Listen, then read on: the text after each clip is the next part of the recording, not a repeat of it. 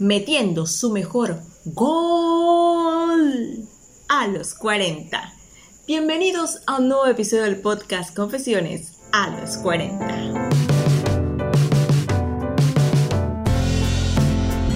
No, no estoy compitiendo para ser narradora de fútbol, eso quedó muy claro, no me sale. Aquí estamos hablando más bien de un hombre que por allá por los años finales de los años 90 y casi por 20 años fue uno de los mejores futbolistas del mundo. Un astro, una estrella, un crack en el mundo del fútbol, reconocido a nivel mundial. Y no, no empezó a jugar a los 40 años, pero a los 40 años sí sufrió un revés en su vida que lo llevó incluso a la cárcel. Y bueno, no se quedó esperando que la vida lograra un milagro, sino que decidió darle la vuelta a esa situación y convertir la adversidad en una oportunidad. Así como escucho. Su nombre es Ronaldo de Asís Moreira, mejor conocido como Ronaldinho. Y esta es su historia de éxito, no, más bien de reinvención a los 40 años de edad cuando metió su mejor gol fuera de la cancha.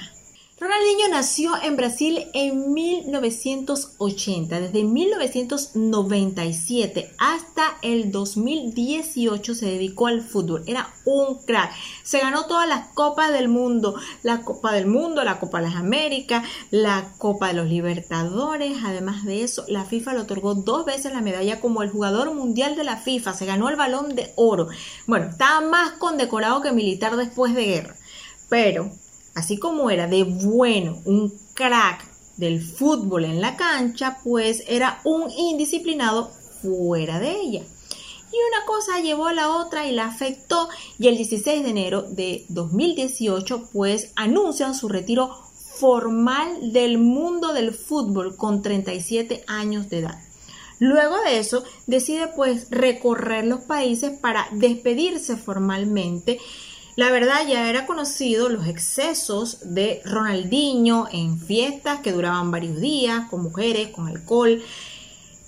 Incluso estaba pasado de peso.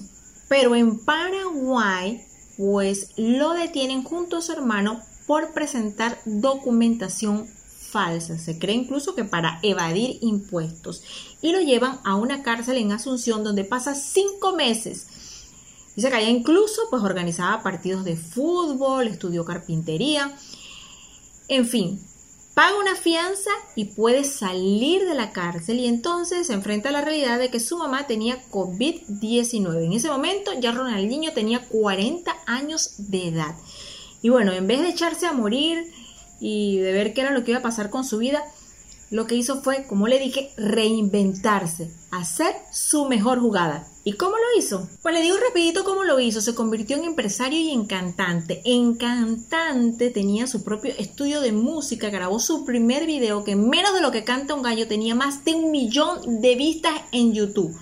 Y en empresario pues creó su marca de ginebra y de vino. El vino de los campeones se llama. Y por si eso fuera poco, una empresa allá en Brasil lo contrató como la imagen durante la construcción de las obras del Estadio Atlético Mineiro. Y el presidente de Brasil lo nombró embajador de turismo. Él planea, pues también hacer una película sobre su vida donde contará sus triunfos y excesos. Ahora, le digo algo, usted me puede decir, es Ronaldinho y él tenía éxito, dinero. Pues esto no tiene nada de novedoso ni de maravilloso. Pues le cuento algo. Si usted con ese éxito, con ese reconocimiento, termina como terminó él en una cárcel en un país extranjero, sin saber cuál va a ser su futuro, con 40 años de edad cuando ya sentimos que, bueno, estamos más de allá que de acá, quizás usted se sienta derrumbado y comience a replantearse muchas cosas y la adversidad le haga mucho peso. Hay que ser muy valiente y tener muy claro los objetivos para darle la vuelta a todo eso y salir adelante. Y eso fue precisamente lo que hizo este hombre y es un ejemplo definitivamente que sí.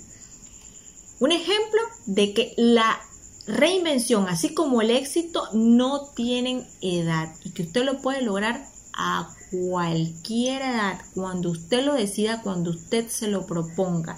Porque lo único que nos puede impedir seguir adelante es estar muertos.